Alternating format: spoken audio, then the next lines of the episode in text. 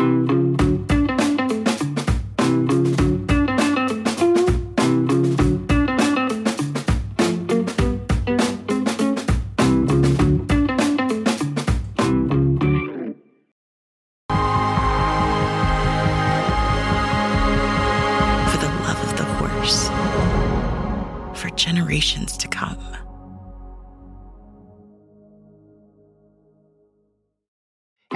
to another edition of the TDN Writers Room podcast. It's May 2nd, Kentucky Derby Week at 2:25 Eastern Time in the afternoon here on the East Coast. My name is Bill Finley. I'm a correspondent for the Thoroughbred Daily News, and I'm also the co-host of the Down the Stretch show on Sirius XM Radio with Dave Johnson. I am Randy Moss with NBC Sports at 2:25 p.m. Eastern on Tuesday. I am ensconced in a, a very dismal-looking room in a production trailer behind the Churchill Downs grandstand, where we are obviously preparing for our Friday and Saturday telecasts. Randy, you should just move your head one way or the other because it looks like some, there we go. you like my yeah. You like my artwork? I didn't know you were an artist. Well, well done. All right. I'm Zoe Cadman with First Racing, Santa Anita, and XBTV. Tailgate is over. Doodle has his cone off, so I just wanted him to say hi. And now, hey, he's going to exit stage left. Let's get into it. I'm excited. Gang, it's Kentucky Derby week, and I thought the best way to go, let's go over the whole field from 1 to 20. Um, I don't think we need to worry about the also eligibles, but last year you needed to worry about them because Rich Strike came in off that list to win. So what we're going to do is I'm just going to go down horse for horse, give us some thoughts, some handicapping thoughts. Do you like the horse? Do you don't like the horse? Um, Etc. So let's go in post position order and start off with Hit Show, second in the Wood Memorial.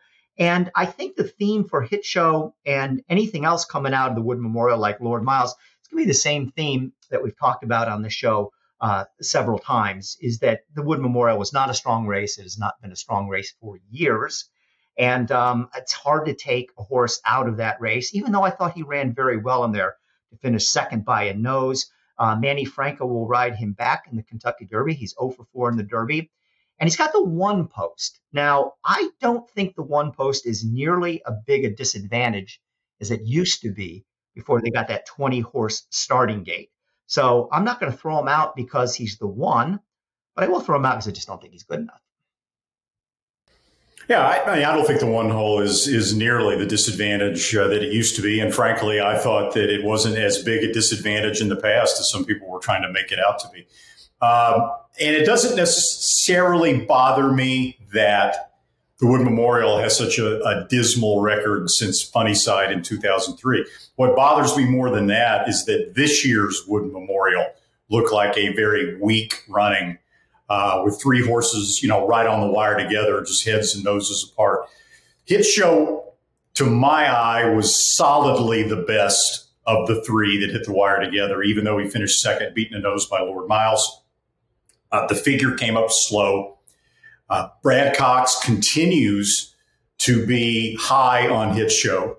Uh, he thinks Hit Show has got just about as good of a chance, for example, as Angel of Empire.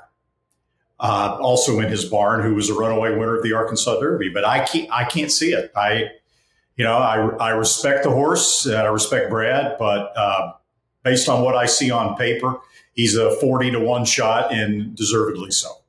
And that's like trying to pick your favorite child. He's not going to pick one over the other. He's playing trainer talk there, Randy. He's not going to say this one's better than that one. That's not going to happen. Uh, the one hole eight for 93.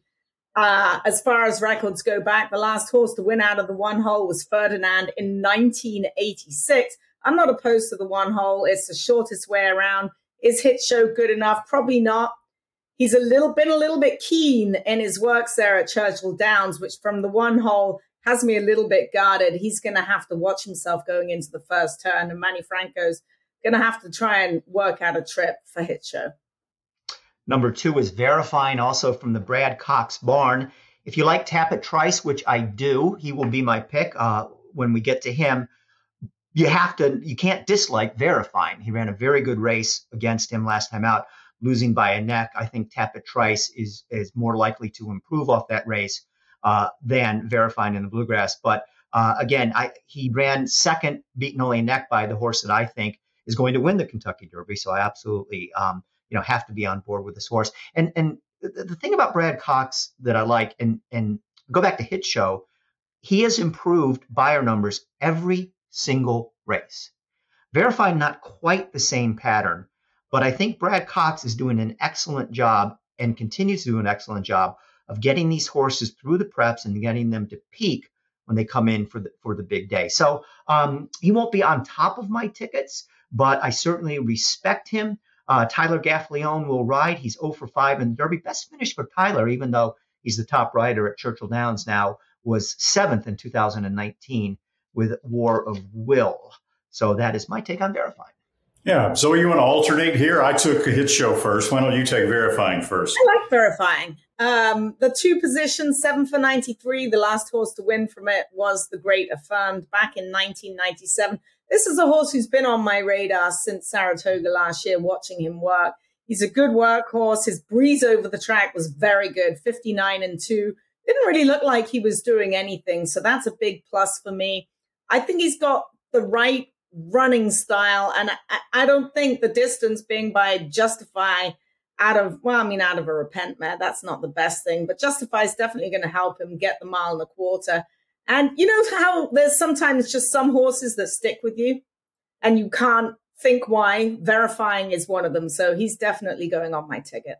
Yeah, I, I, I, think he is definitely, in my opinion, a top four horse in the Kentucky Derby. I didn't necessarily like his post position draw for his running style. He's he was going to have to be, you know, used a little bit anyway because he's a forwardly placed horse to begin with. But I think he's now going to have to be used a little bit more than he was originally going to be from post position number two by Tyler Gaffalione. I don't think they necessarily want to be on the early lead though.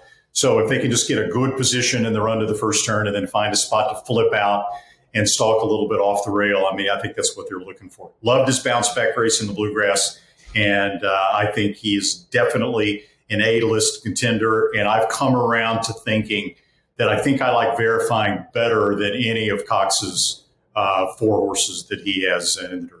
Interesting. That means you like him better than Angel of Empire. Number three is Two Phils. He's the most, uh, to me, puzzling or perplexing horse in, in the race. We talked about it before. Uh, he runs this terrific race in the Jeff Ruby Stakes Stakes, which is what I'm insisting on calling it. Gets the 101 Beyer, the best figure of any uh, Beyer uh, Beyer figure of anybody in the field. But you have to again answer this question: Was it the synthetic?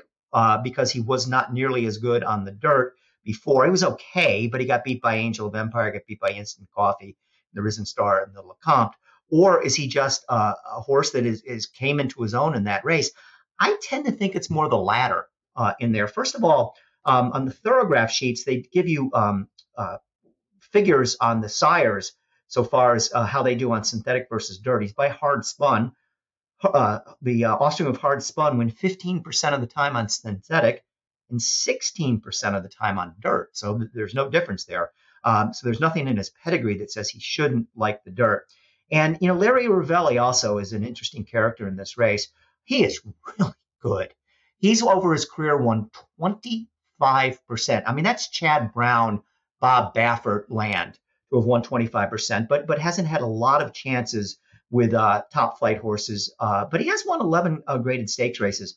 I think he's a very live horse. Um, I think he can actually win this race. He's not my pick, but um, I'm not going to uh, label him just a synthetic freak. I, I think this horse is yeah, there's a simple question that you have to answer when you're handicapping Two Phils to decide if you want to use him in the Derby or not.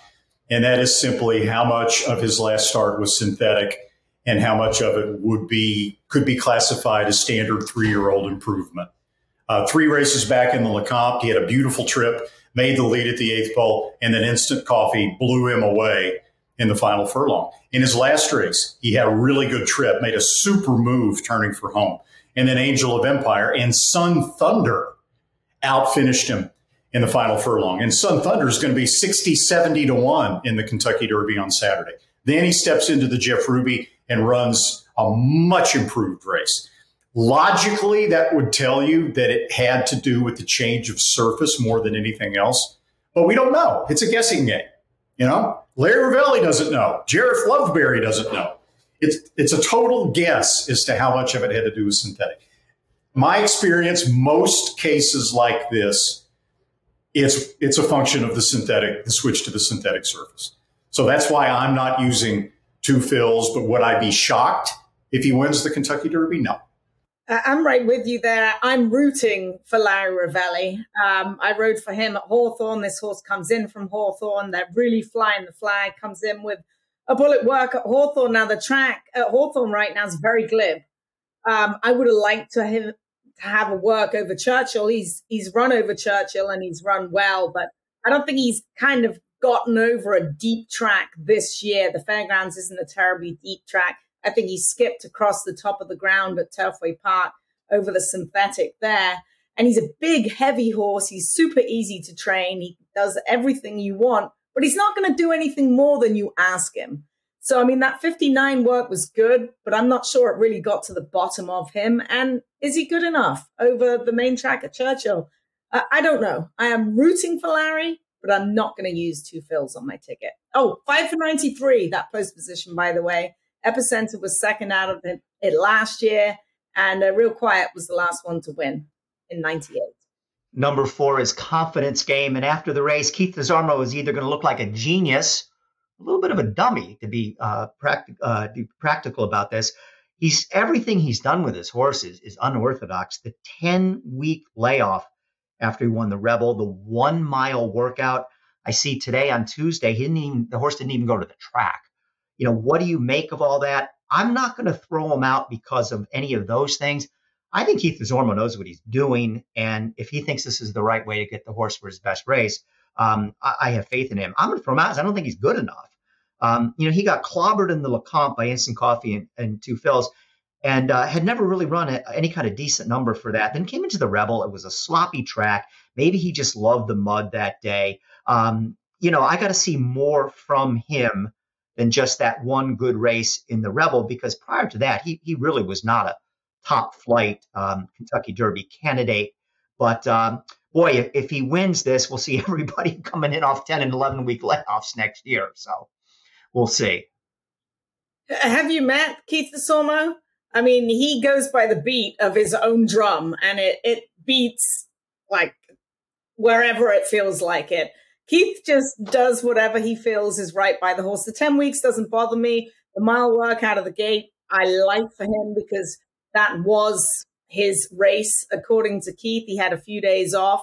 If you gallop for Keith in the morning, you got the best job on the backside because you get two or three days off a week. He doesn't train his horses every day. He believes in having them fit, and that's what's happened with Confidence Game coming in. Uh, his work over the track pricked my ears. I haven't seen a horse work that well over the Churchill Downs surface in a very, very long time. And uh, if you don't believe me, we're going to show it just a little bit later on for the XBTV work of the week. I like confidence game. Off of that, if you think 10 weeks between starts is a problem, think back to 10 weeks ago, Bill, when you didn't like Tapit Trice and he made a huge jump forward in the bluegrass. If confidence game can make that kind of jump forward, perhaps he's the horse. Uh, look, I'm a big fan of Keith Desormeaux. Uh, I think he's one of, if not the most underrated trainer in America, given the results that he gets with horses that, as we've talked about in the past, you know, that are not exactly, you know, sales toppers over the years.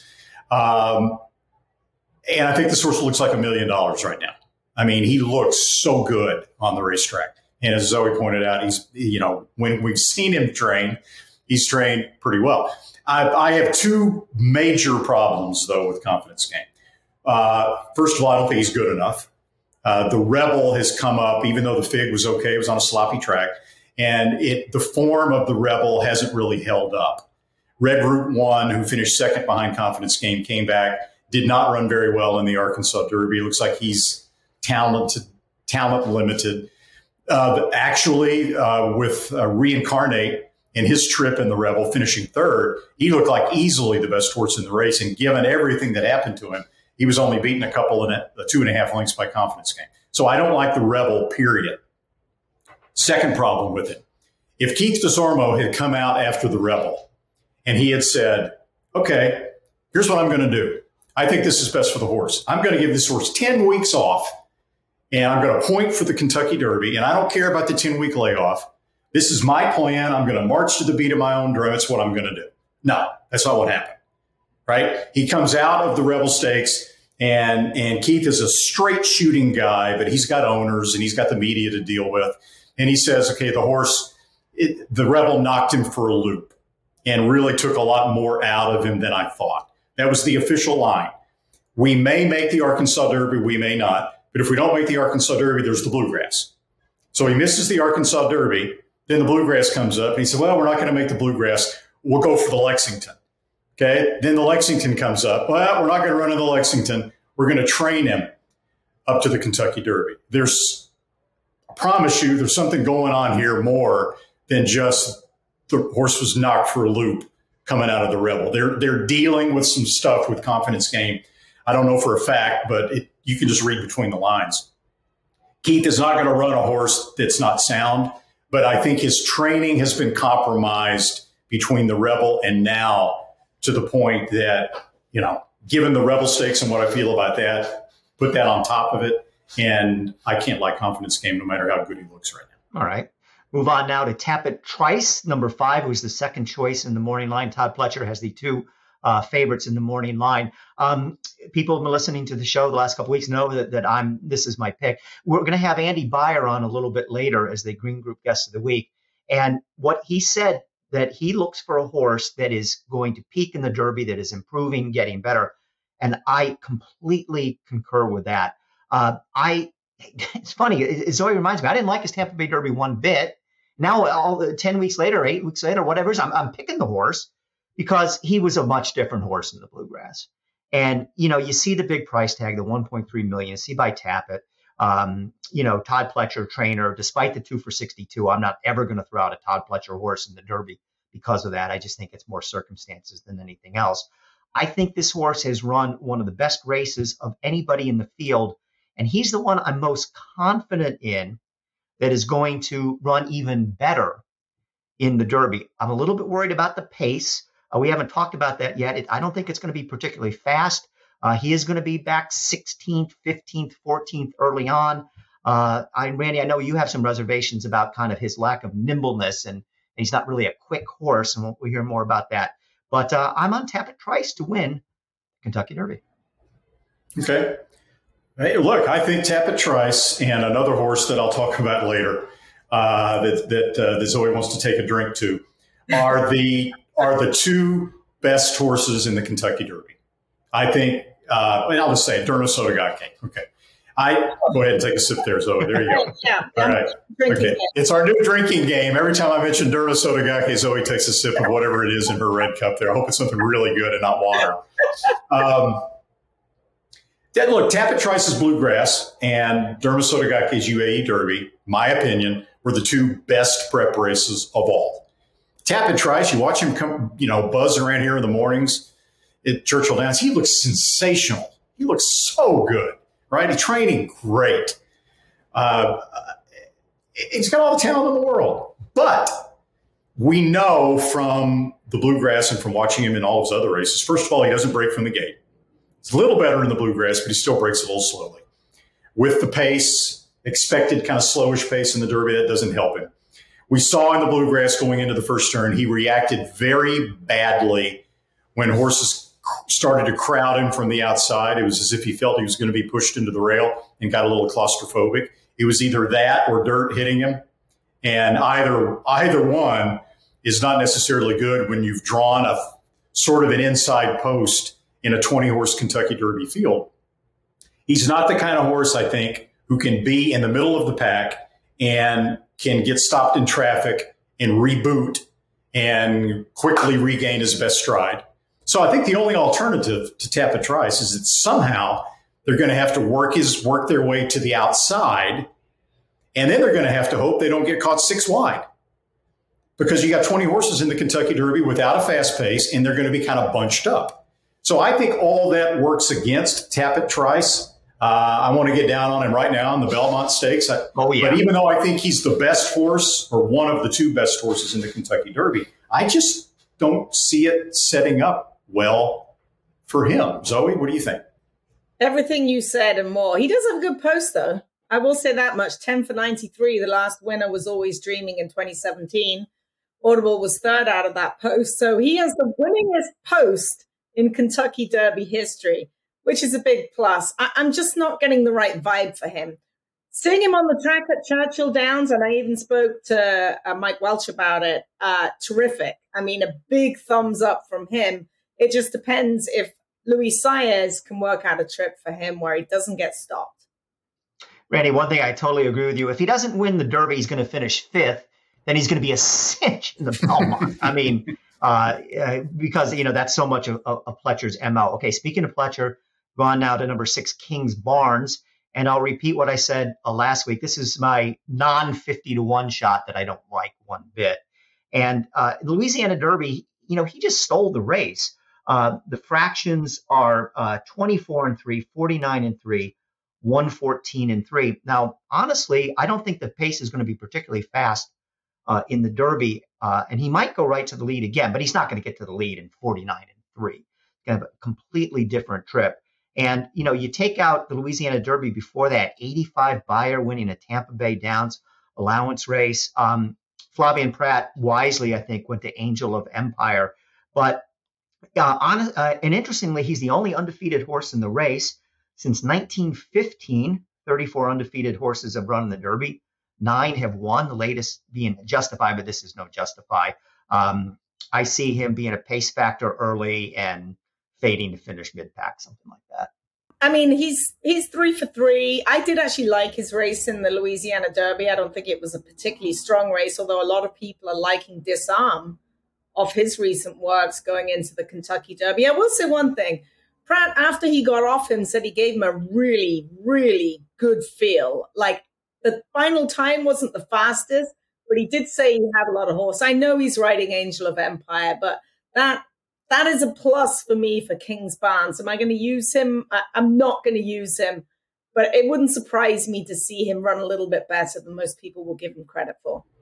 This is Kingsbarns is a classic example of the challenge of handicapping the modern day Kentucky Derby when horses have so little experience as a whole. Has only run three times. If, if it was 30 years ago, we would have seen Kingsbarns in multiple graded stakes. We would know how good Kingsbarns is when he doesn't have the benefit of a soft early pace uh, and he doesn't have a race gifted to him like he had in the Louisiana Derby. We would just know a lot more. We'd have a lot more evidence about Kingsbarns. Now we're just left to guess, right? It's just a guessing game. Todd Pletcher doesn't know. Jose Ortiz, I mean, Flavien Prat, who rode him last time, doesn't know how capable this horse is going to be in the Kentucky Derby with a different kind of trip. Uh, he may stalk the pace in the Derby and, and hit the top of the stretch and draw away. You know, I mean, we, but all we have to go on is what we've seen. And he got such a soft trip in the Louisiana Derby that he is the kind of horse that is a classic, you know, bet against type horse if he's not going to get the same trip Saturday. And he's not. But you don't know. It's it's really challenging. Number seven is Reincarnate, trained by Tim Yakteen. Started uh, the year in the Bob Baffert stable.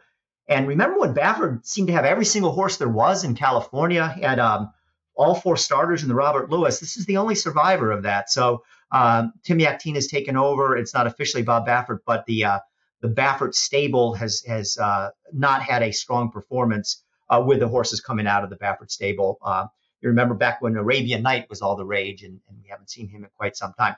Uh, Randy, I think uh, you and I both really liked what we saw from him in the Rebel where you know, he had a lot of trouble. He closed well, finished third. Then he comes into the Arkansas Derby, and I think that uh, the comment line in the form sums it up perfectly empty. He was empty. He just didn't have it. He was right there in, in striking position, and he just didn't have it. I, um, it was not a good race. It's not a good race to come into the Kentucky Derby off of. Don't like him. Yeah, his last three races, it's like he's three different horses. He runs in the sham. He goes 45 and change. He goes 109 and change on the front end, sets the pace, dogged determination, refuses to lose, comes back in the Rebel, breaks poorly from way back in the pack, closes nicely to finish second. And then he gets a stalking trip in the Arkansas Derby and comes up empty. off his last workout and off his sham stakes earlier, and with John Velazquez in the saddle, I'm expecting reincarnate to show a lot of speed. Wouldn't be surprised at all if Johnny tries to put him on the early lead, given the relative lack of pace. I think he'll be right up there, but off of his Arkansas Derby, uh, I agree with Bill. I don't like him at all. Yeah, and his last work was here on Friday at Santa Anita. Tim sending out a horse in front, the big wham. Uh, that was worked in 49 and change, but interestingly enough, uh, Reincarnate hooked up with a Baffert runner and went to the wire with him in 46 and 2, surpassing his actual workmate, the Big Wham. So he went head and head with Mr. Fisk, who's trained by Baffert. Well, I mean, you could say he's trained by Tim because he ran in the San Felipe last time out. So it was a very good, sharp work. So I agree with Randy in the fact that he is going to be part of the early pace. And I will say one thing. He may be a little one paced, I think, but he can keep it going. He's he's a big horse. He stands over a lot of ground, and it wouldn't surprise me to see him in the hunt at the top of the lane. Is he good enough to win? I, I don't know, but I think he'll be around at the quarter pole. Yep. One more thing to add about reincarnate. If uh, you know, th- there's always a point counterpoint on all these, and none of us really like reincarnate that much. But John Velazquez does say that, in his opinion, his effort in the Arkansas Derby was compromised by the weather in Southern California and the fact that he didn't, according to Velazquez, his training pattern, as were all the horses out there at that time, was interrupted prior to the Arkansas Derby. He thinks that's why he came up short. I asked Yakteen about that. Tim said, ah, I don't really like to make excuses or anything. I said, well, could it be a plausible explanation? And he said, yeah, it's, it's possible that that could be the explanation. So just keep that in mind.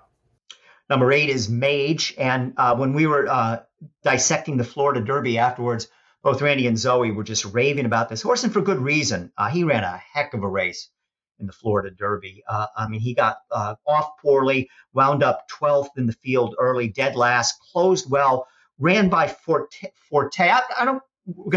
There's going to be a little debate later on in the show about how you pronounce that horse. I'm, he's Forte to me, but, but stay tuned. You'll you'll understand what I'm, I'm saying about that. Um, he ran right by Forte and looked like he was going to win the race, and Forte had another gear and came and got him. He's dangerous. There's no doubt about it. Um, he is also, like Kingsbarn, so lightly raced, three lifetime starts, began his career on January 28th. And I think, Randy, maybe you'd say the same thing, kind of guessing a little bit about him.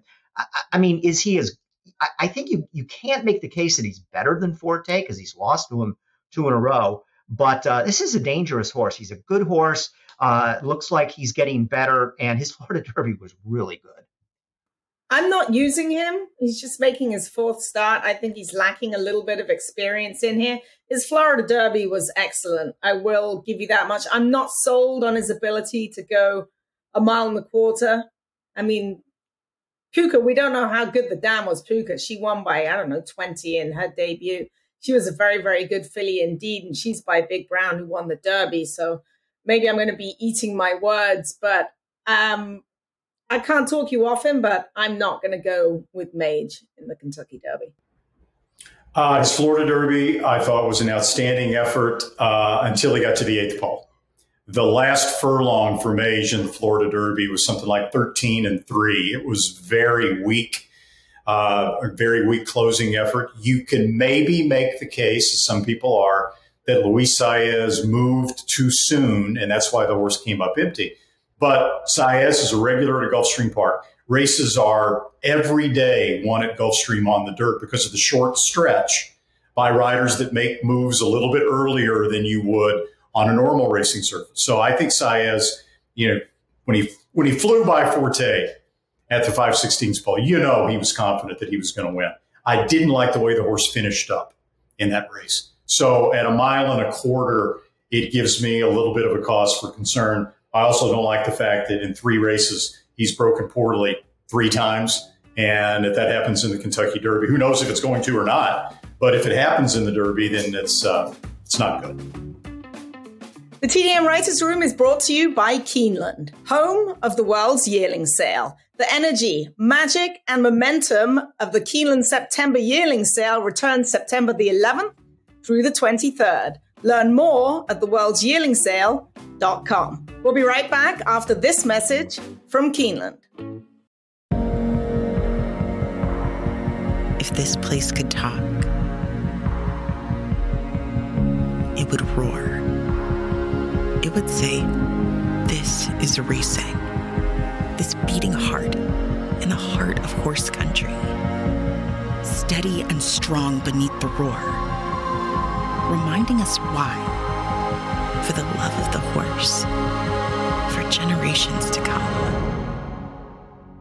Maximum Security proves he's the real deal with a gate to wire win Florida Derby. Champion three year old. Maximum Security has won the TVG.com Haskell Invitational. 11 triple digit Beyers. Maximum Security. He smoked them in the cigar mile. Grade one winning four year old. Maximum Security takes them all the way in the TVG Pacific Classic. Secure your mare's future. Maximum Security. The TDN Writers Room is brought to you by Coolmore.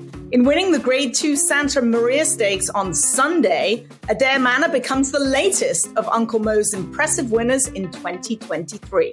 The four year old filly set the pace and went on to win easily by four and three quarter lengths.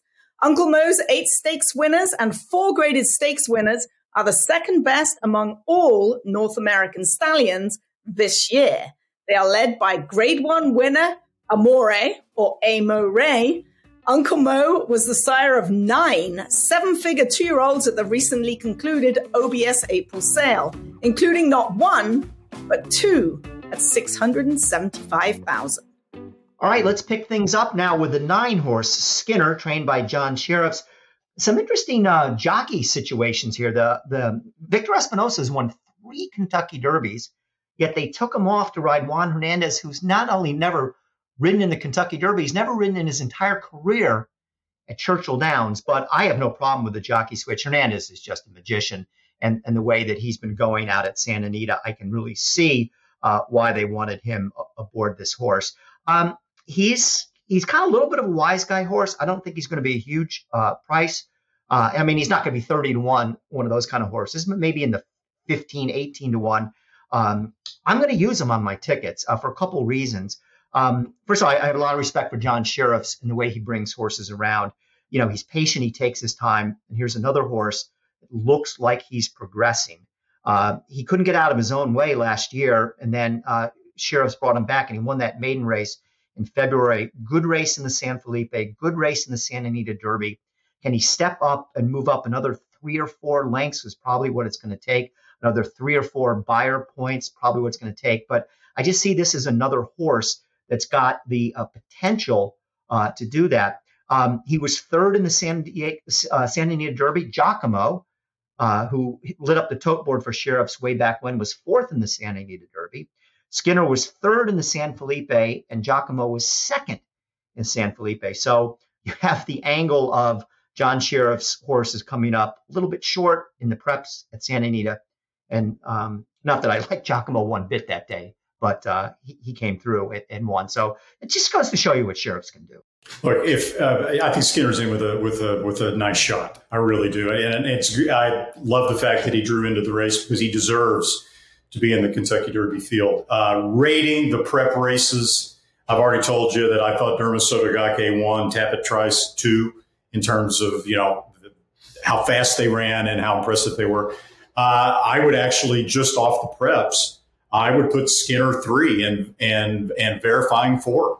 Uh, he was wide in the Santa Anita Derby, and yet still was you know right there. You could make the case on ground loss alone that he was maybe the best horse in the Santa Anita Derby. I like the jockey change because Victor Espinoza, uh, as with all the success he's had, was making no effort at all to save any kind of ground on Skinner at any point of any of the races that he rode in.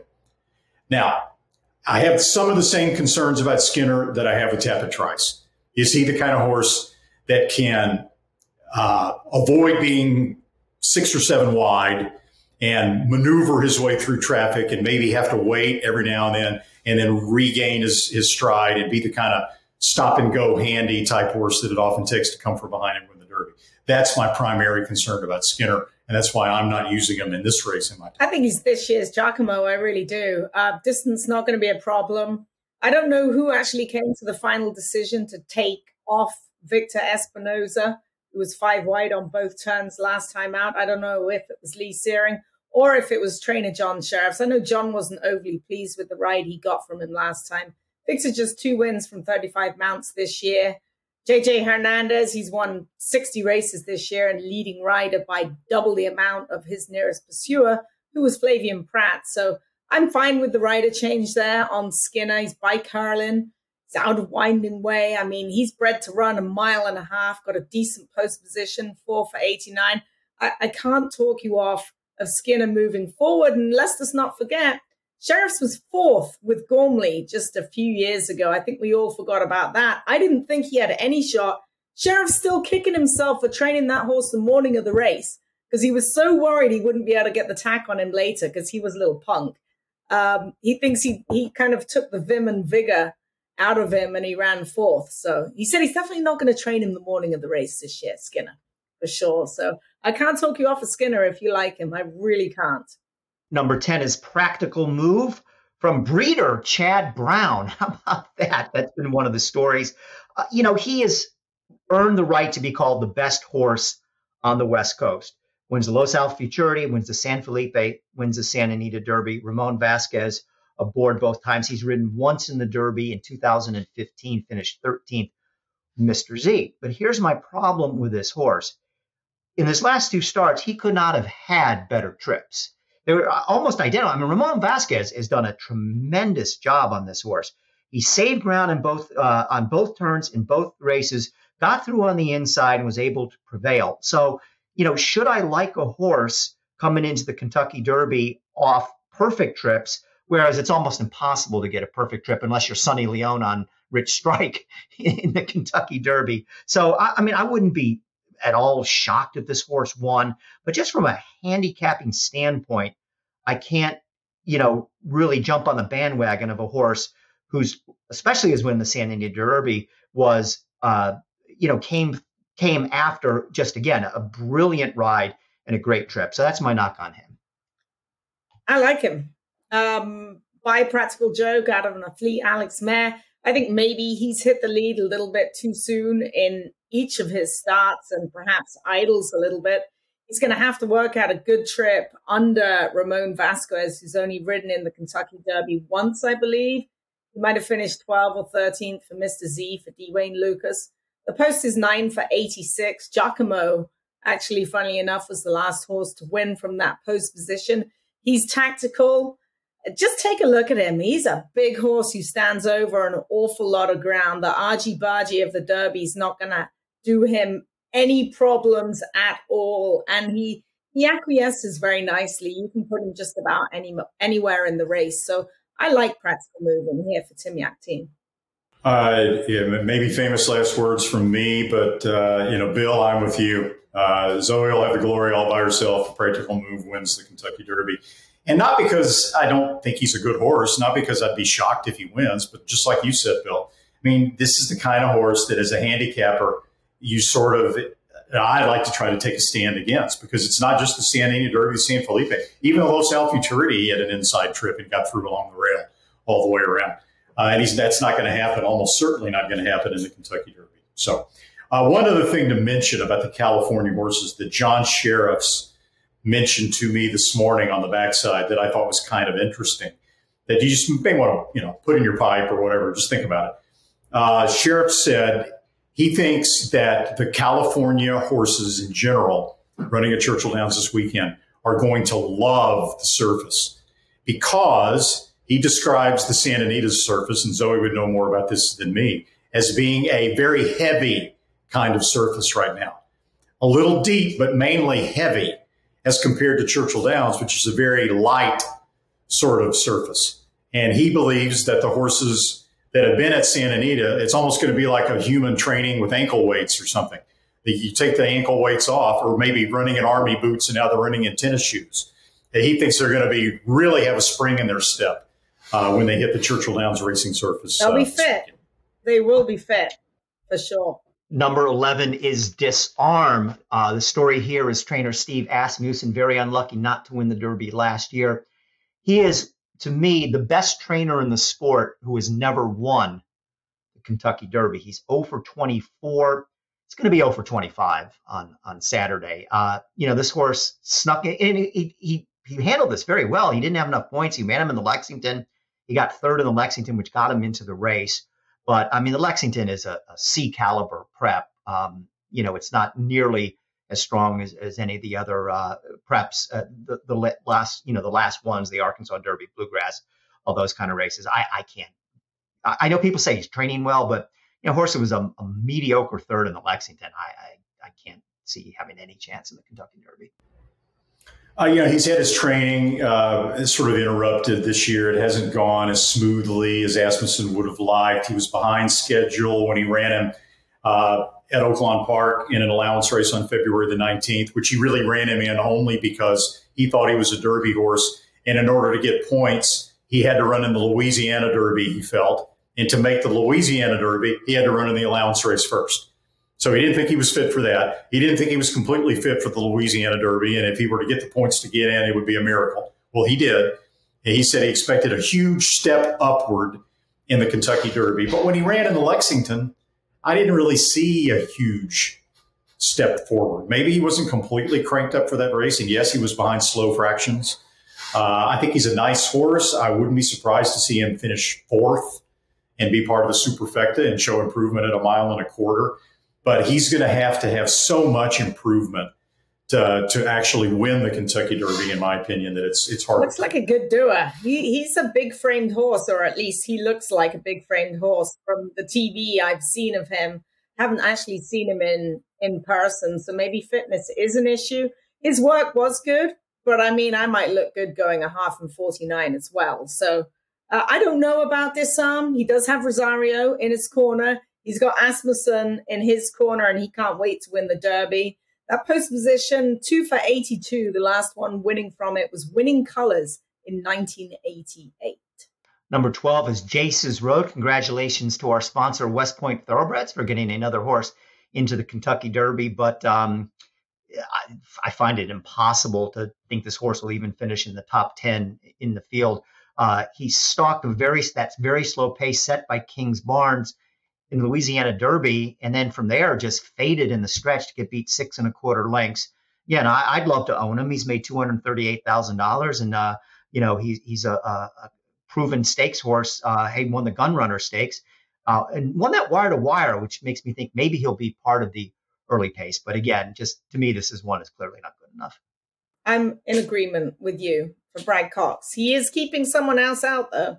And uh, good luck to West Point Thoroughbreds because honestly, 19,671 foals of 2020, I believe it is. The fact that you're even in the Derby, you've already won as far as I'm concerned. You got 20 horses from a, a foal crop of over 19,000. Congrats to everyone who's even in the race. So I, I, I can't knock him for getting here. I really, really can't.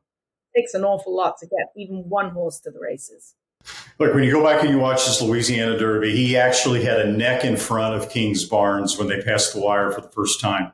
Uh, but because Kingsbarns had inside position on him, he used the rail around the first turn to get clear from Jace's Road. But if Jace's Road couldn't beat Kingsbarns to the lead in 49 and change in the Louisiana Derby, even though I think they're going to try to go with him early on Saturday, I just don't think he's fast enough. I, I, I, expect to see him maybe fourth or fifth in the early running, and then uh, and then back up and like Bill said, uh, finish in the back half of the field.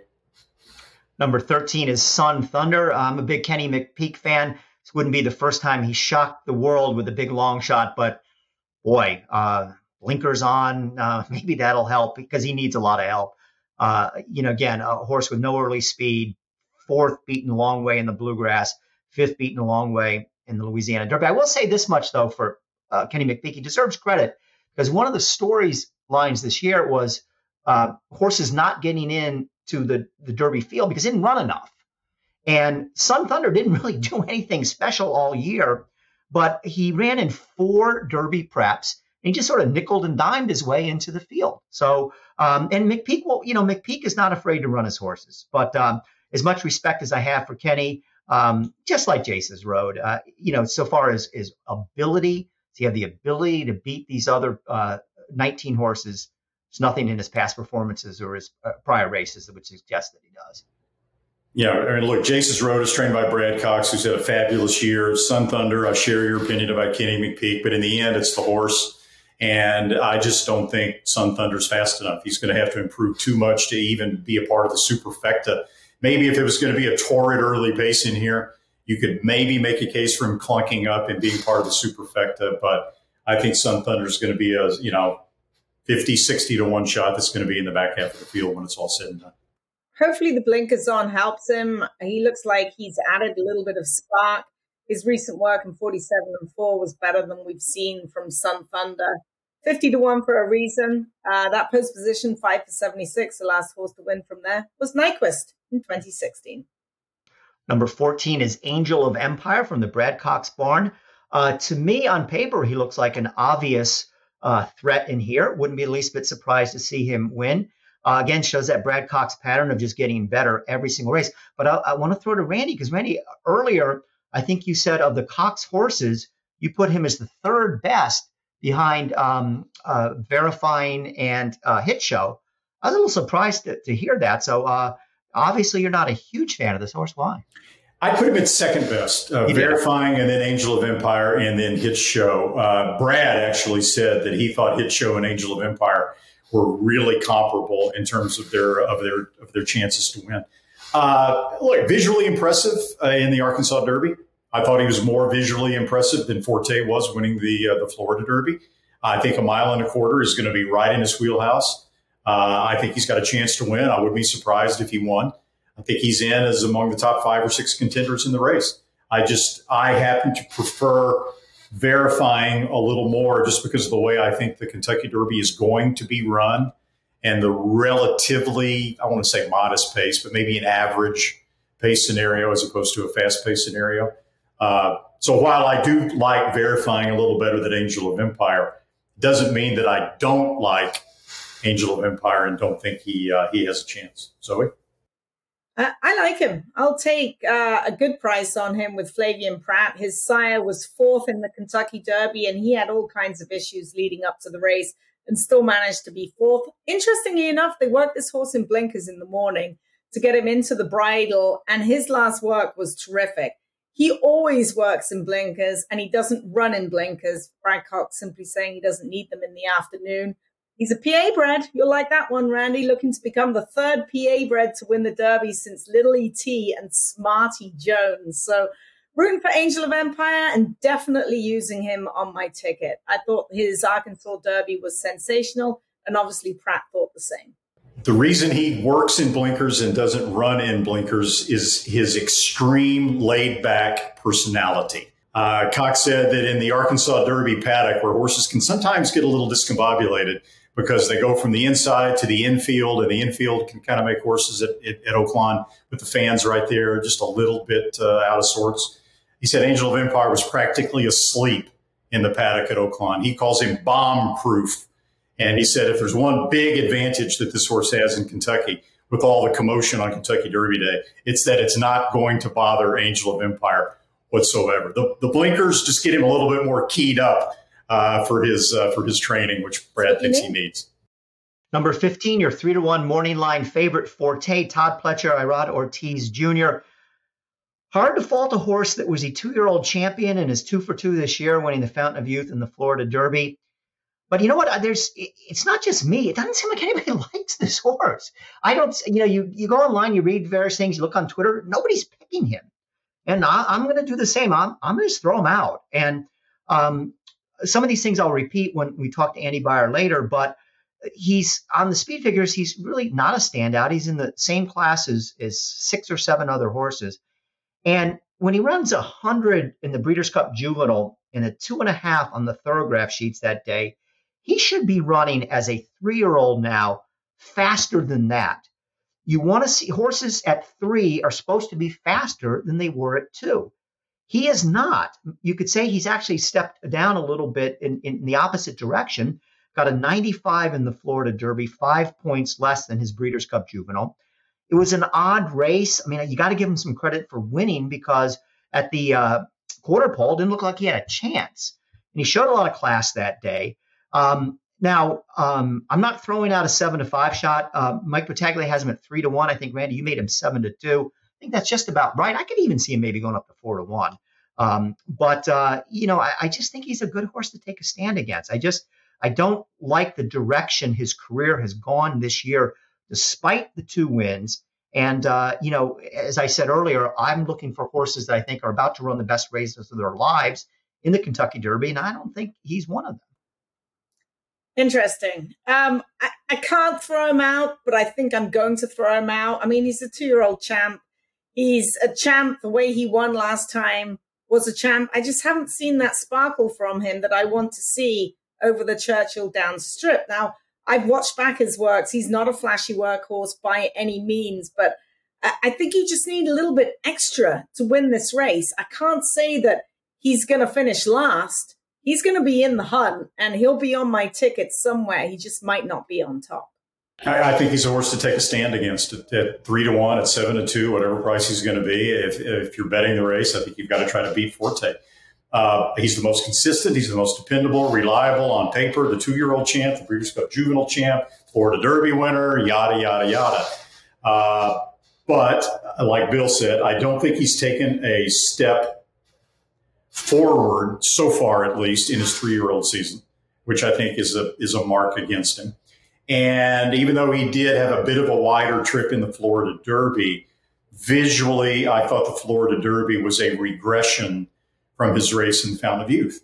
And I don't like to see horses coming into the Kentucky Derby off of what I consider to be a regressive performance. I've heard people say, uh, including people who I respect, uh, look, this horse just wins. He knows how to win. He saw Mage in front of him. He went to get it. He knows where the finish line is. He's a professional. He's a winner. Okay. The Florida Derby win was a combo platter. Yes, if you look at the fractional breakdown, Forte's last eighth of a mile was faster than his previous eighth of a mile. I'll give him that. But Mage also fell apart in front of him. So it, it was a bit of it was a bit of a of a what, what, what do you call it a uh, misleading uh, barrage what do you want to call it it's it, it wasn't quite as uh, it didn't have as much to do with his uh, amazing determination as, in my opinion, as some people as some people like to say. An optical illusion. That's what I'm trying to say. I'm going to have to run. I'm afraid. I'm going to finish my drink because I know you're going to talk an awful lot about Derma Sotogake. But so cheers to Derma Sotogake. Before we let you go, let's pin you down. Your official one, two, three picks. Oh gosh, um, I like verifying. Um, I like Angel of Empire. I like Practical Move, and I'm I'm giving you one more. I'm I'm throwing in the horse no one likes. You guys don't like Confidence Game. Purely off the works. As far as the fillies are concerned, it's going to be Wet Paint and South Lawn off that myectomy. I think she's brilliant coming in. I really, really like her. I've got to go and do some birthday celebrations with the Michelle Yu. So uh, I'm going to love you and leave you. Derma Sotogake. Oh, cheers. Take a drink. Happy Derby. Best of luck with your show, Randy. We'll see you next time. All right. All right. See you, Zoe. Thank you. So Randy and I will carry on. Raise Cain. I, I, don't think we need to spend much time on this horse. He looked terrific winning the Gotham, but it was a, a pace meltdown that set it up. Was not a, a, very good field, and then he didn't show anything in the bluegrass. Um, another horse that um, you know I have no interest in. Yeah, I thought his race was a little better in the bluegrass than it looks on paper because he was uh, five wide around the second turn. But in this field, he's probably going to be really wide again. He's and I kind of put him in the same boat as Sun Thunder, maybe a little bit better than Sun Thunder, but uh, I can't use him.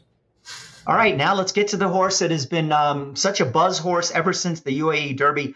Derma Sotogake. And uh, look, um, I definitely respect everything the Japanese horses have done. I wouldn't be, I'm not picking him but I wouldn't be the least bit surprised if he won. Um, uh, I, I, still I have to see a horse come out of the UAE Derby and do something, and this could be the one before I'm ready to uh, you know pick pick one of these horses.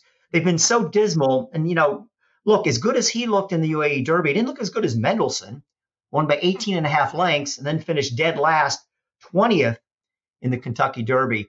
Um, I'm also interested, Randy. I, I want to get your opinion on this. I know you like him, But what is his running style going to be? He he went to the lead in the UAE Derby and won wire to wire. But if you look back at his, his prior races in Japan, he was sort of a mid pack horse. Mm-hmm. Maybe the the, um, the, the change of jockeys to Lemaire. Maybe he's just a more aggressive rider. I, I don't know anything about the Japanese jockey that that rode him earlier. But um, you know, I, I will not pick him in my top three. But if he wins, I'll, I'll say tip my hat to the Japanese and say, damn, these guys are good. Yeah, I mean, we all know. Uh, I think most everybody who's watching this podcast knows of how the Japanese have been faring internationally. The Breeders' Cup two years ago with uh, with one of those horses that looked like they had a, a Marche Lorraine that looked like. I mean, where did this horse come from? Uh, and yet outruns uh, outruns our horses. Uh, Saudi Arabia, Dubai, Hong Kong. They've won the Cox Plate. They've won the Melbourne Cup.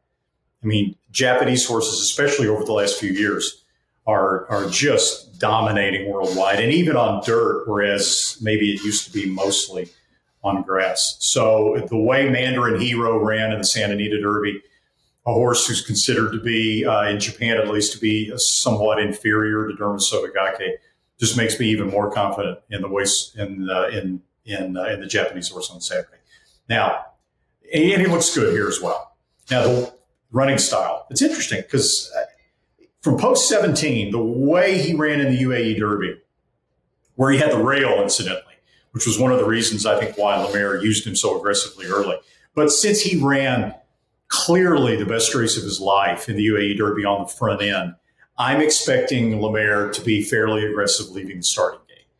Now, as aggressive as he was last year on Crown Pride, another Japanese horse, OMG, I hope not, because he went 21 and 3 along with Mickael Barzalona on uh, on uh, uh, Summer is Tomorrow, whatever the horse's name was. Uh, they just totally made a mockery out of the early pace of last year's Derby, the two foreign jockeys. Now, hopefully, he learned a little bit from that, Christophe Lemaire, because he's a fantastic jockey, one of the leading jockeys in Japan. Uh, and he doesn't quite blast off quite as aggressively with Derma. He doesn't have to be in front. He can sit second if he has to. He can sit third if he has to uh, or they may just uh, he may just be faster than the other horses early. Either way, I think I think he uh, to me in my eyes, I'm trying not to overcomplicate this, Bill. I think he's the fastest horse coming out of the fastest prep. So uh, despite the disadvantages, I'm going to pick him to win. One more thing: the UAE Derby record doesn't really bother me that much. And let me tell you why. Because if you go back and you look at the UAE Derby year by year by year by year, most of the horses had no chance in the Kentucky Derby. I can only pick three that did. Street Cry, who got sick and, or I think he bruised a foot or something like that. I don't know, but he missed the race. And I want to say it's 2001. Uh, Thunder Snow, who turned into a bucking bronc at the beginning of the Kentucky Derby and completely lost all chance.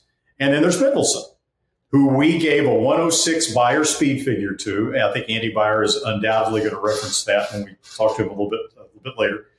Um, but Mendelssohn, the way the Derby developed, uh, had no chance. He had no chance. He was knocked around at the start. He was a sloppy track, a wet track. He got all kinds of gunk kicked in his face, which he had never experienced before because he went wire to wire in the UAE Derby. So that's three horses that had any kind of a chance in the Kentucky Derby, kind of out of UAE. And they, you know, for reasons, they weren't part of the part of the finish. So the 0 for 18, I think, should have an asterisk, and I think it'll change after this year. Well, Zoe had to run, but before she left, her weekly installment, First Things First. For this week's edition of First Things First, myself and Jeff Siegel hopped on a plane and headed out to Berkeley, California for Gold Rush weekend.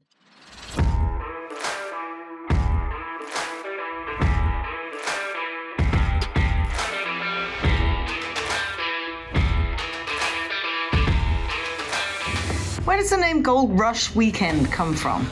With California being famous for the gold rush back in the days, it's a very historical state as much as anything else, and we wanted to try and celebrate that as well by uh, theming it as such.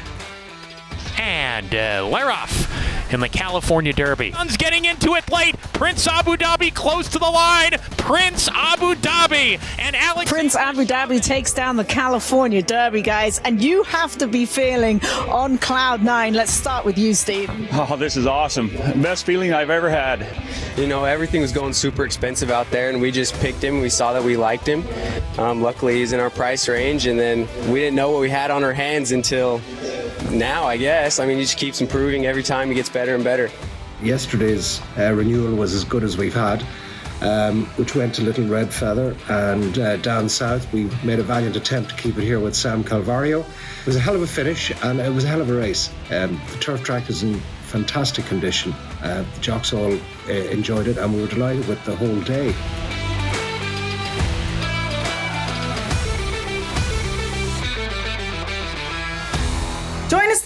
Weekend at the Great Race Place. Doors open at 7:15 a.m. Friday and Saturday for wagering on Oaks and Derby.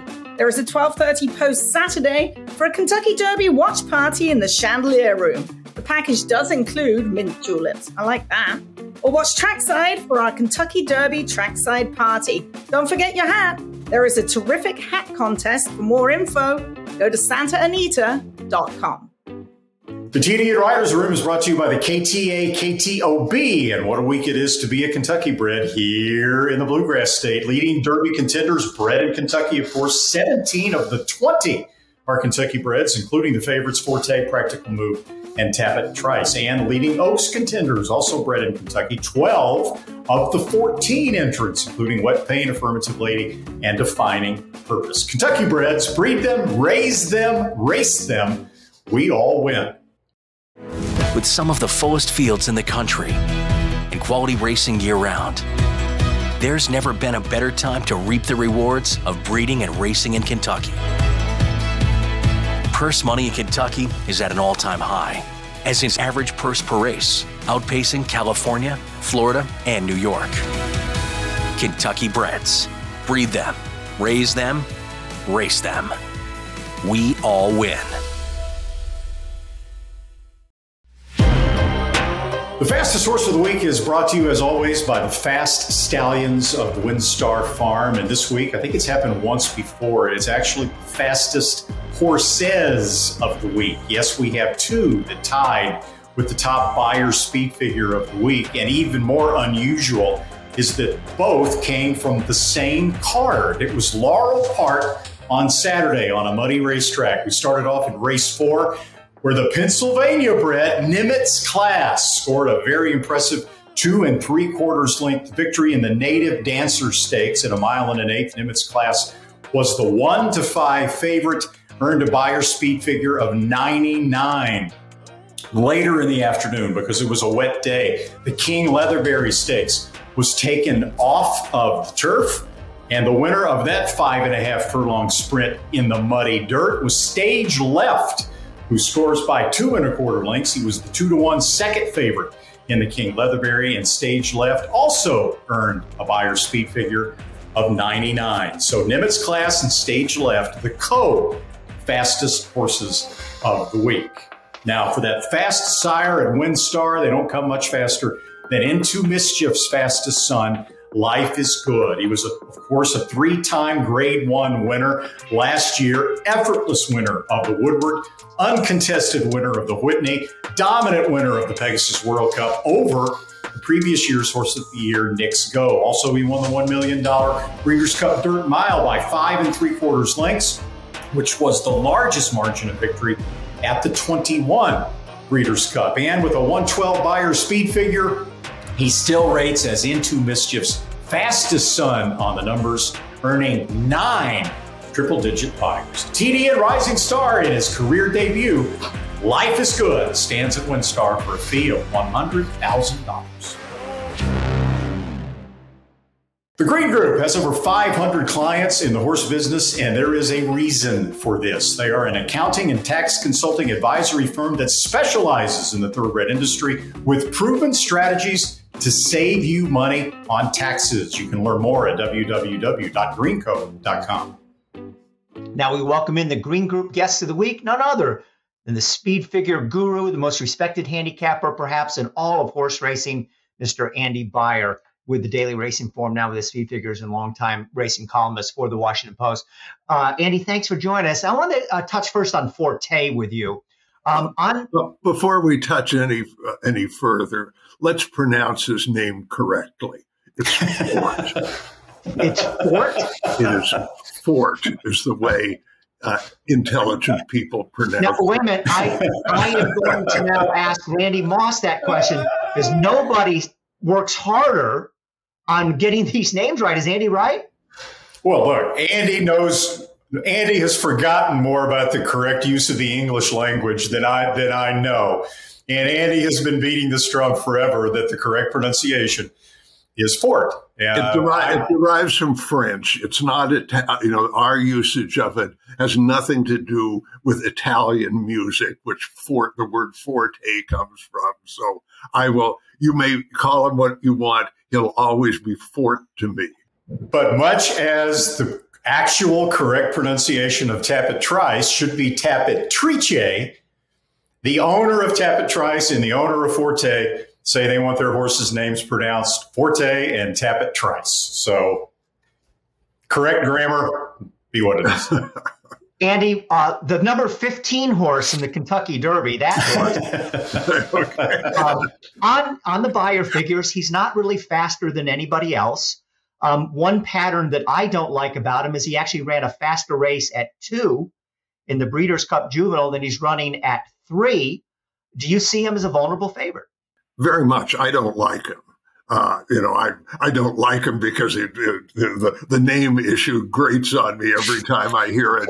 But he's also he is not. You know that historically, what we look for in Kentucky Derbies is a horse on the upgrade coming into the Derby. He clearly doesn't fit that profile, and um, you know, plus, uh, yes, he's trained by Todd Pletcher, uh, but uh, as we know, uh, Todd's fort is uh, not training uh, horses to win the Derby. His, his, you know, his record in this race is two for sixty-two. So I don't think you you, you get any, uh, you know, any extra credit for uh, being in in the Pletcher barn in this race. I I, I want no part of Fort. I, I, don't think he'll hit the board. Okay, so you've got a, you've got a, uh, a very strong opinion about Fort. Uh, the second favorite also comes from the the Todd Pletcher barn, Tapit Trice.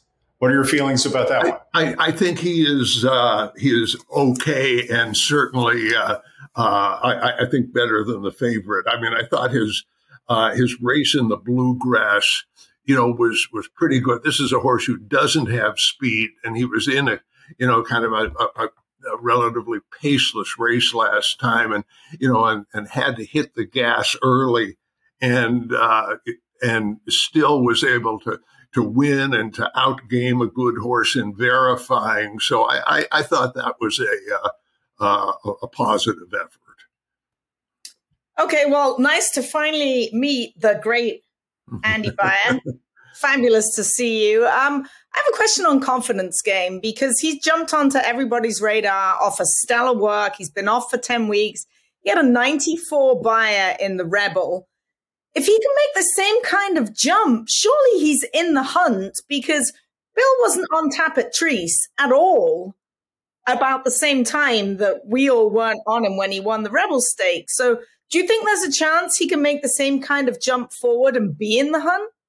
I can't predict that. I mean, but you could say of almost any horse in this race, gee, if he can jump up six or eight points, he could win the Derby. And and uh, you know, I didn't think the uh, the, uh, the you know the Oaklawn three year old population was you know was was uh, was that good this winter. So I you know I.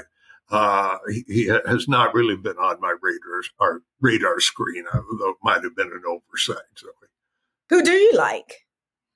Uh, I am looking for a history making uh, Japanese victory on Saturday.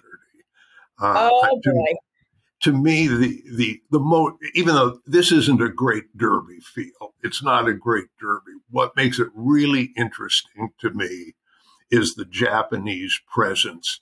Uh, uh, and I've been looking a lot at this, and, and uh, I think that Japan is really on the brink of becoming the number one power in world horse racing, eclipsing even Great Britain and the United States. It's going to happen uh, at the present rate eventually, and, and you know the coming out party just might be Saturday. Randy, um, excuse me, Andy, on Derma Sotogake, the one thing that most people are using as a knock against him is the absolutely dismal record of horses coming out of the UAE Derby into the Kentucky Derby. Uh, do you think that's a factor? Does that worry you? No, I mean, the, if, if, you, if you want to look at history, uh, I mean, the Japanese always used to finish last in any race they they ran in the United States. That was a uh, you know an annual theme of the uh, uh, the old Washington D.C. International. They you know they you know they are uh, you know, their racing is just improving very dramatically. They're they're winning major races around the world, uh, and uh, so I I don't think the you know the, the the history of the Dubai race is relevant. So obviously, handicapping has to evolve with the times. We're talking about a Japanese horse right now in the Kentucky Derby. I first met you my first Kentucky Derby in 1980 in the Churchill Downs press box. You've handicapped every Kentucky Derby since then and before then. How has your handicapping the Derby specifically changed over the last 40 years or so?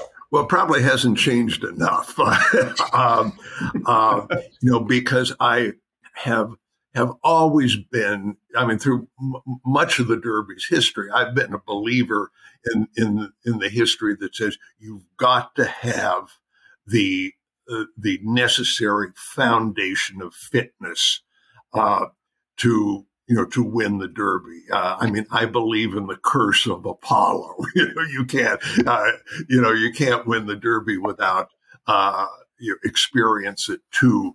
And all of those old, uh, yardsticks have really been kind of eclipsed. I mean, I, I, you know, I throw out horses like Justify, you know, in in a flash because they haven't done enough, and uh, so uh, that that that's been very difficult for me to, uh, to, to reconcile. That you just don't need that kind of uh, experience to win. Uh, one, one consequence of that is that nobody's running that well in the Derby. I mean, this this Derby could be won with a speed figure of 99, you know, which uh, wouldn't be competitive in most Derbies historically. But these these horses are not seasoned enough, so um, that that you know that that's that's my view of the history of the uh, of handicapping the Derby. I, I, did pick a winner in this uh, millennium, though, so I'm not totally. So, so, Andy, which of the horses are, have you been most disappointed in, for one, after allotting a good Beyer speed figure and hoping they're going to jump forward, and most encouraged by moving forwards? Um, well, the uh, uh, you know you mean in this year's in, in this year's crop? This well, field, the, yeah. you know, the, you know, Randy is probably as uh, well equipped to talk about this as, as I. But the, you know, from the t- let's leaving aside Beyer speed figures, from the time standpoint, you know, the most interesting horse is Derma Sotogake. Uh, his, you know, his performance in Dubai. Uh, if I mean, if you just look at the final time compared to the last 15 uh, UAE derbies. He's so much faster than than anybody else, and and it's, it's it wasn't just the, the you know if you know if you compare you know other with uh, other races run on that day, it was still a terrific effort. So he he is the horse. I'm not sure how much he has stepped up because I certainly don't have any. Uh, uh, you know any figures from Japan, but uh, uh, he, he's the horse from the uh, from the figure standpoint or the time standpoint that really interests me.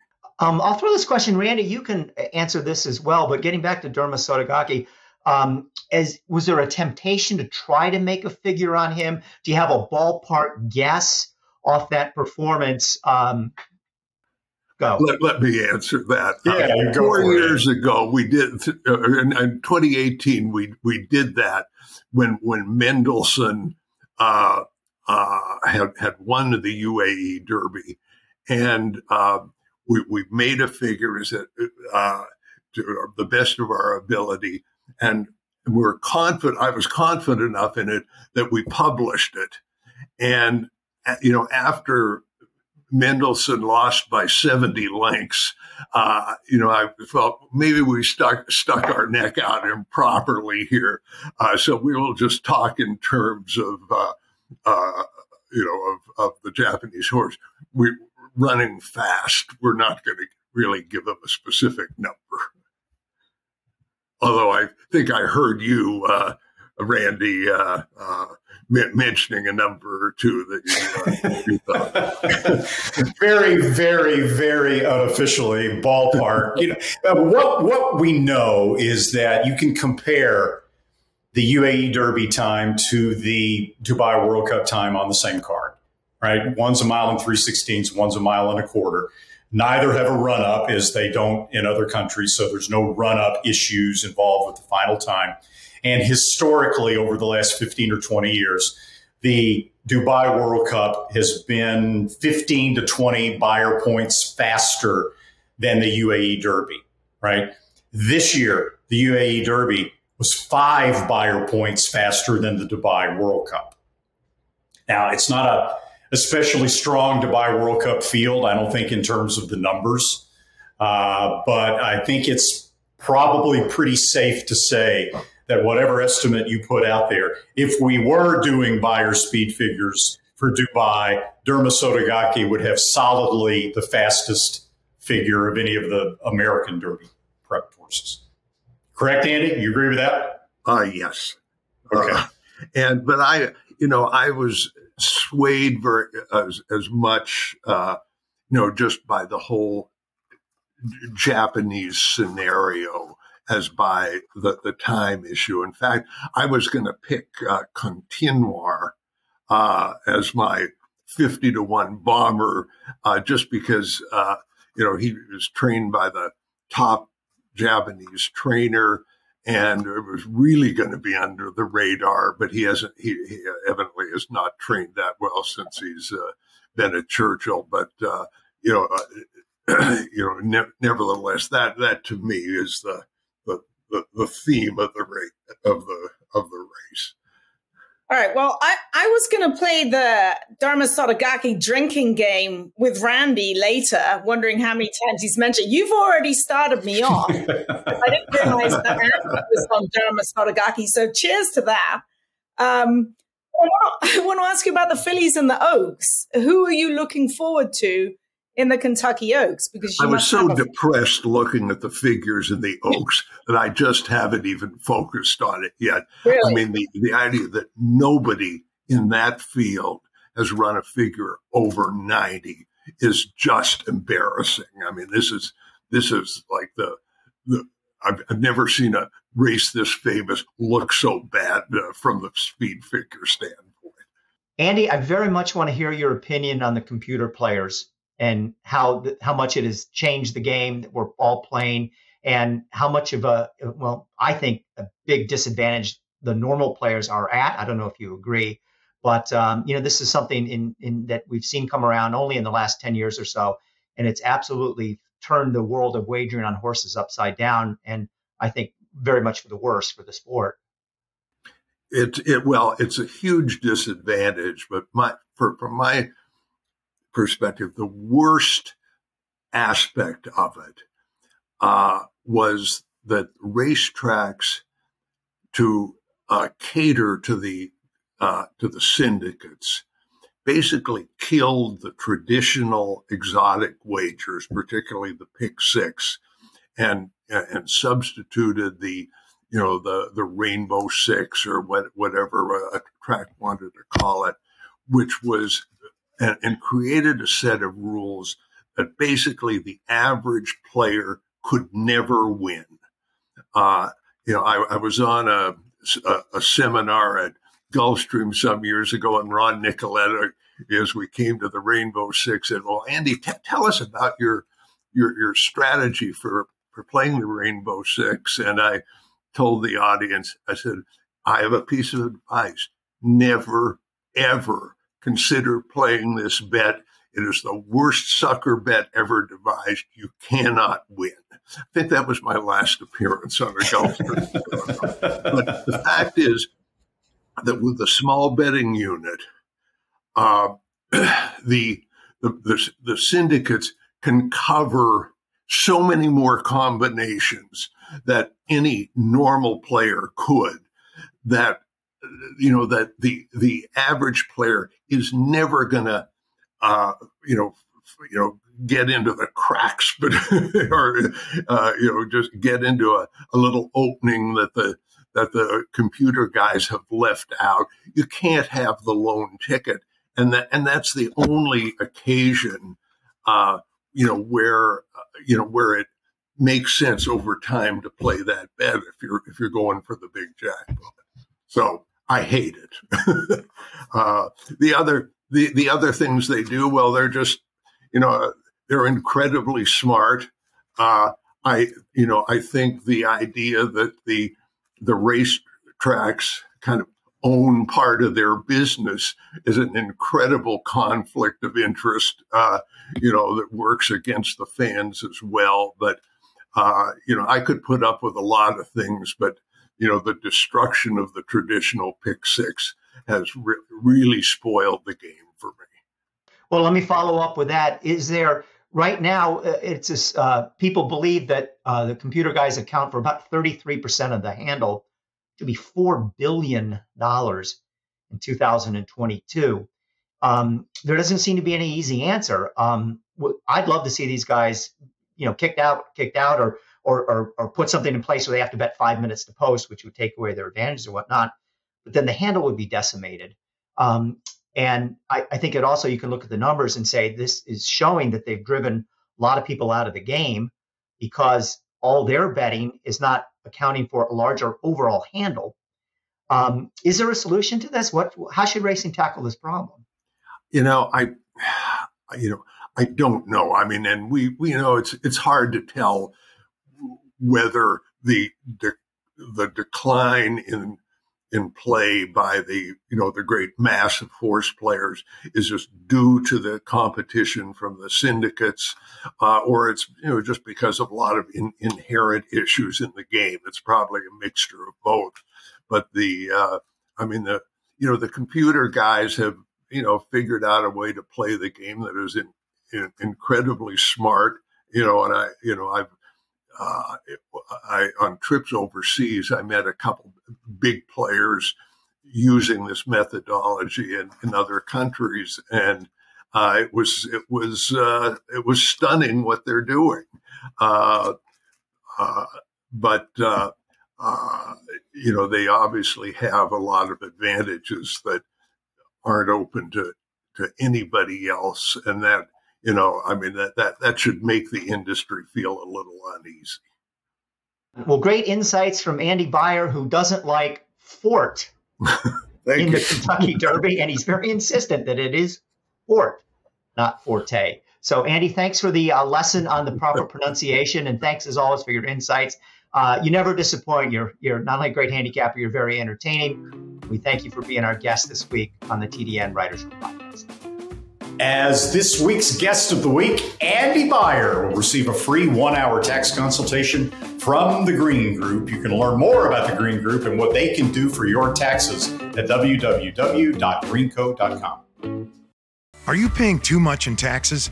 The Green Group can help. There's a reason the most successful owners, breeders, and horsemen select the Green Group as their tax advisors. They save you money and share successful strategies. Over the past 40 years, the Green Group founder, Len Green, has owned and bred some of the best racehorses in the history of the sport, like Eclipse Award winning champions Jaywalk and Wonderwheel. His DJ stable competes at the highest level and has received the game's most prestigious honors. Len Green's in depth, hands on industry knowledge, combined with cutting edge tax saving strategies, has produced positive results for his clientele and has made the Green Group the top rated accounting and tax firm in the thoroughbred business. For a confidential and complimentary consultation, contact us at 732 634 5100 or visit our website at www.greenco.com. The Green Group, proven strategies to save you taxes. The PA Horse Breeders Association presents the Pennsylvania Stallion Series. Six races for PA sired, PA bred two year olds at parks. Two $100,000 contests at five and a half furlongs. On August 21st, PA Day at the races. September 23rd, PA Derby Day has two races at six and a half furlongs, both with a $150,000 purse. And in December, two races going long, each worth $200,000. For more, go to pabred.com. The TDN Writers Room is also brought to you by the Pennsylvania Horse Breeders Association. The 2022 Iroquois Award champion finalists are out. And leading the way in nominations, Caravel, who's up for champion older female, female sprinter, turf sprinter, and horse of the year. Who will take home the prizes? May 12th at the Inn at Mendenhall in Chadds Ford, Pennsylvania. You can check out the complete list at pabred.com. And we have one good idea of what Pennsylvania bred colt will be on the list next year. Of course, it's Angel of Empire, one of the top choices for the Kentucky Derby for Brad Cox, the PA bred, bred and raised by Forgotten Land Investment and Black Diamond Equine. Well, it's finished off the last three horses, uh, excluding the also eligibles in the Kentucky Derby. And th- these will be three of the longest prices on the board. Number 18 is Rocket Can. Uh, obviously, a lot of respect for Bill Mott. But uh, you know, this is a horse that I thought ran really well to win the Holy Bull. Was had a wide trip, ran pretty well in the Fountain of Youth, even though he was beaten by Forte. But he was the favorite in the Arkansas Derby, and and he just yeah, just didn't really have it. Ran kind of evenly. Blinkers are on for him. Maybe that'll help him a little bit, but um, uh, not a horse that I'm going to. No, in the Holy Bull, he ran an 82 Beyer speed figure, right? He was wide on both turns. You can give him extra credit if you want like I like to do in my handicapping when that happens, and bump him up to maybe an 88 or an 89. Then he came back and won the, or uh, ran second to Forte in the Fountain of Youth, got a 91. Uh, a little bit of the wide trip again last time in the Arkansas Derby, got an 86. Those aren't good enough. It's just not good enough. Those aren't uh, to even factor in the Kentucky Derby. Mott is putting the blinkers on in an attempt to, you know, maybe get a little bit of improvement out of him on Saturday, but uh, he's a horse I think is uh, up against it. Number 19 is Lord Miles. I mean, he really improved in the Wood Memorial, running a 93 Beyer after running a 79 in the Tampa Bay Derby. I, I don't see how anybody came up with him that day at 59 to 1.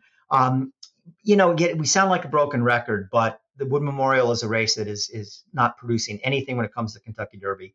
And this was a most people believe, myself included, this was a particularly weak uh, running of it. Uh, when you have a 59 to one shot winning, that pretty much tells you something. Um, Saffie Joseph, boy, he knows how to get to the winner's circle, but uh, this would be uh, uh, nearly a miracle. yeah, I mean, look, he beat Hit Show by a nose. The way the race was run, the ground that Hit Show lost uh, on the first turn, uh, significantly more than the ground Lord Miles lost. So you can definitely, I think, uh, assume that Hit Show was probably the better horse of the two in that race. and it wasn't a strong race to begin with. So no, I don't like Lord Miles either. Continuar is the number 20 horse and it rounds out the main body of the race. It's funny, everybody loves, not everybody, but so many people are just so high on Derma Sotogake. This is the other Japanese horse that nobody seems to like, but I can understand why. First of all, he got beat 10 lengths by Derma Sotogake in the UAE Derby. Uh, he did back in November um, lose to him only by a nose in a in a race in Japan. I I guess it's this Randy, the November 26th race, the Cattleya Stakes that he won that gave him the automatic entry into the Derby. I have to question that. You know, um, you know, why is that a race that gets you into the Kentucky Derby? I think you could find a better race in Japan. But uh, fifth beaten three in the Saudi Derby, third beaten 10 in the UAE Derby. People say he's not training well. Now, the one thing he does have going for him is the trainer, Yoshito Yahagi. And he is merely two for two in his career in the in the U.S. And they're both Breeders' Cup wins. He is the man behind the the wins by Loves Only You and uh, Marche Lorraine in the 2021 uh, Breeders' Cup. Uh, you know, um, pulled off what was a, a minor miracle there. Uh, so I, I think you have to respect the trainer, but the trainer has to have the horse as well. No, look, Continuar yeah, everything you say about Derma Sotogake and how Japanese horses have been dominating around the world, but also apply to Continuar. Uh, you see so many at these races, you know, in uh, Dubai, for example, where the Japanese horses run one, two, three, four, like they did in the UAE Derby this past year. Uh, but Continuar work in company with Derma Sotogake, uh, work before last.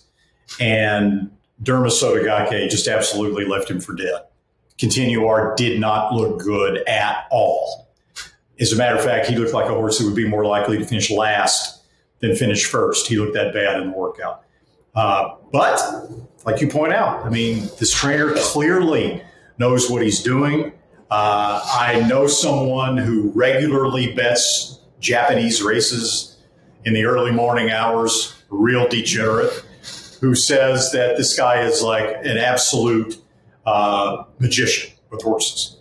So there is that, but he's going to have to be a magician, I think, to uh, to get Continuar, especially from post twenty uh, into the winner circle, given the way he worked the other day. All right, Randy. Zoe gave us her top three. My official top three picks will be Tapit Trice, Angel of Empire, and uh, Skinner.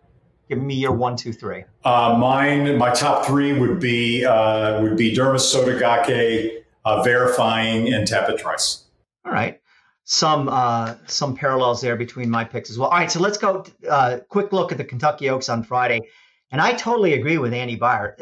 This is like the slowest bunch of good three year olds or grade one level Kentucky Oaks three year olds that uh, you know you can't can't even almost imagine they're as slow as they are. The top number in the race is Botanicals 91. That was on a synthetic surface. The top dirt number is Wet Paints 89. So um, you know, and this is a division that that just kept uh, shooting itself in the foot all throughout the preps. I mean, Wonder Wheel was the two-year-old champion. Uh, she hasn't been any good this year. Uh, Hoosier Philly was was a horse that got tons of hype. She doesn't even make it into the race. Um, remember Justique when we were all thinking about how good she might be. Matter of fact, I think those are my top three in order in my first Kentucky Oaks top ten for the Thoroughbred Daily News. And look where they are now. Only Wonder Wheel even made the race, and she's coming in off a real dull effort in the Ashland. I'll pick Botanical. Um, I'm not real worried about, you know, she's never run on the dirt, but she's been really good on the synthetic at Turfway Park. Again, not running against probably the very best of the division, but but you know, visually she's been very impressive.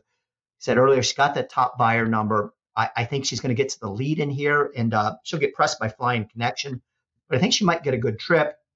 And um, for what it's worth, um, again, I gave you those figures from the Thorograph sheets on the synthetic sires. Medaglia d'Oro is uh, her sire. Medaglia d'Oro is win 14% on the synthetic surface and 18% on the dirt. So be that as it may, or take it for what it's worth, you would think that she's going to be just fine on the dirt. So um, she's my pick in there, but uh, this isn't a race where uh, I, I don't know, Randy. Maybe you disagree. I, I just don't really like anybody. To be honest. Uh, look, I, I struggle with this race as well, and I really struggle with Botanical because I, I came in here prepared uh, to really like her in the Kentucky Oaks because I did think she was so visually impressive.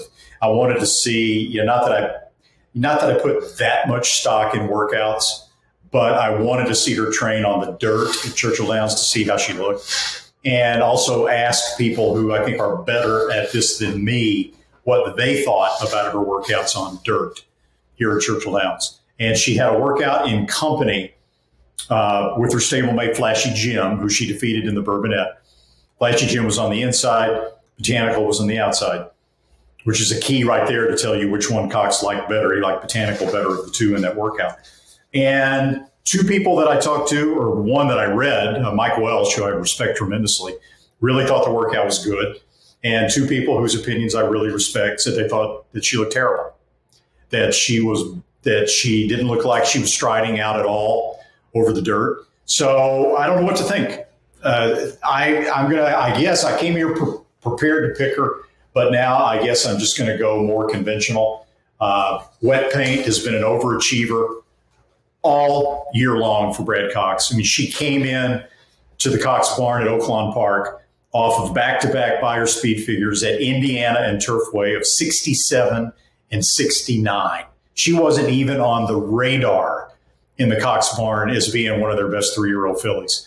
And then lo and behold, she goes three for three. Flavien Prat loves her. Fast track. She can run on a wet track, and it might rain on Friday. That's in the forecast right now at Churchill Downs. So I think wet paint, uh, she's going to get some pace to run at between Botanical and Flying Connection. So uh, I think wet paint, it's very, you know, I'm like, I'm not giving you anything that's going to pay much, but I like the wet paint Southlawn Exacta. The TDN Writers Room is brought to you by XBTV. The XBTV workout of the week is Confidence Game, who breezed five furlongs in 59 on Saturday at Churchill Downs for trainer Keith Desormeaux and looked as good as a horse can look. The work was the fastest of 54 five furlong works at Churchill on the day. Desormeaux joked back to the barn that he'd have to fire jockey James Graham for going so fast. We'll be right back after this message. All the thrills. Fraction of the bills. Experience the power of the partnership. Change your life, make new friends, and compete at the highest level of thoroughbred racing. West Point Thoroughbreds, the gold standard in racing partnerships. Visit westpointtb.com. The TDN Writers Room is brought to you by West Point Thoroughbreds. Joining a West Point Thoroughbreds partnership can vault you into the world of instant camaraderie among people surrounding high class horses and stakes action for a fraction of the cost of trying to do it on your own.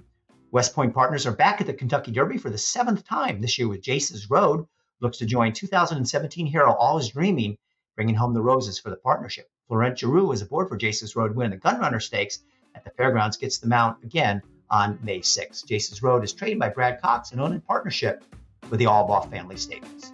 You can more, learn more about West Point Thoroughbreds by going to westpointtb.com.